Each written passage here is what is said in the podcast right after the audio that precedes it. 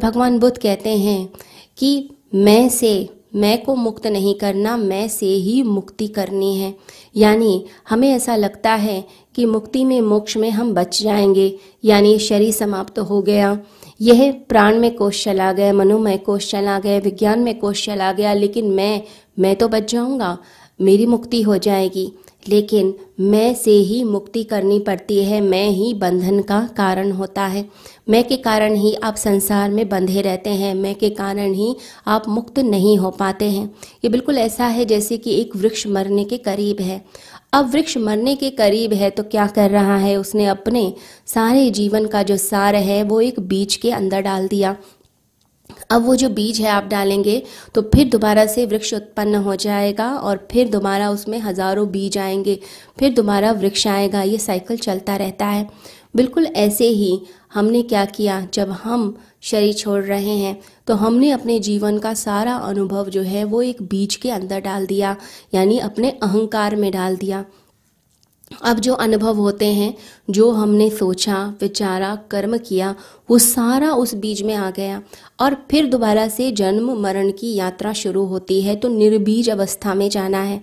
यानी कि स्नेह को समाप्त करना है, मैं से ही मुक्ति। उसके बाद लगता है कि हम तो मुक्त हैं ही। फिर प्रश्न आता है कि हम कहाँ पर हैं? तो लोग ज़्यादातर प्रश्न पूछते हैं, मैं कौन हूँ? लेकिन एक और प्रश्न एक साधक उठाता है मैं कहाँ पर हूँ? मैं कहाँ हूँ इस शरीर के अंदर? हम अपने आप को यह उत्तर देते हैं कि मैं हृदय क्षेत्र में हूँ या मैं आज्ञा चक्र की तरफ़ हूँ, या आप अलग अलग तरह के बौद्धिक तर्क देने की कोशिश करते हैं। लेकिन मैं कहाँ पर हूँ? तो स्वामी रामतीर्थ एक कहानी कहा करते थे। वो कहते थे कि एक नास्तिक था, उसने अपनी दीवार पर लिख दिया कि गॉड इज़ नो वेयर परमात्मा जो है, वो कहीं भी नहीं है। अब उसका एक पुत्र हुआ। अब बच्चा जब बड़ा होने लगा तो छोटे छोटे अक्षर पढ़ने लगा। बड़े अक्षर उससे पढ़े नहीं जाते थे तो उसको तोड़ तोड़ के पढ़ता था। तो एक दिन उसने देखा कि दीवार पर पिताजी ने कुछ लिखा हुआ है। गॉड इज़ नो वेयर क्योंकि उसके पिता यही चाहते थे कि सब जगह नास्तिकता फैले। तो बच्चे से पढ़ा नहीं गया तो बच्चे ने तोड़ तोड़ के पढ़ा।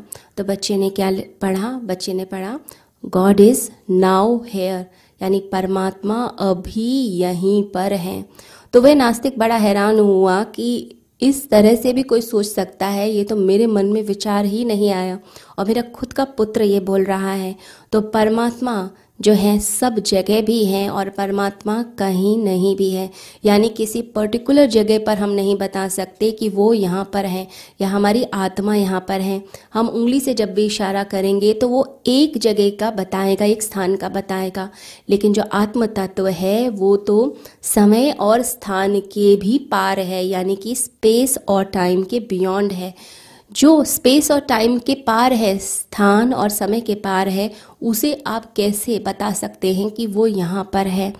तो अपने स्वभाव में सबसे पहले तो साधक आए और फिर जब उसकी यात्रा आगे बढ़ती चली जाती है, तब उसे पता चलता है कि वह परमात्मा का ही अंश है और वह सब जगह मौजूद है। अगर हम अपने आप को इतना परिपक्व कर पाएँ, अपने आप को इतना तैयार कर पाएँ तो हमारा जीवन फिर सार्थक हो जाता है।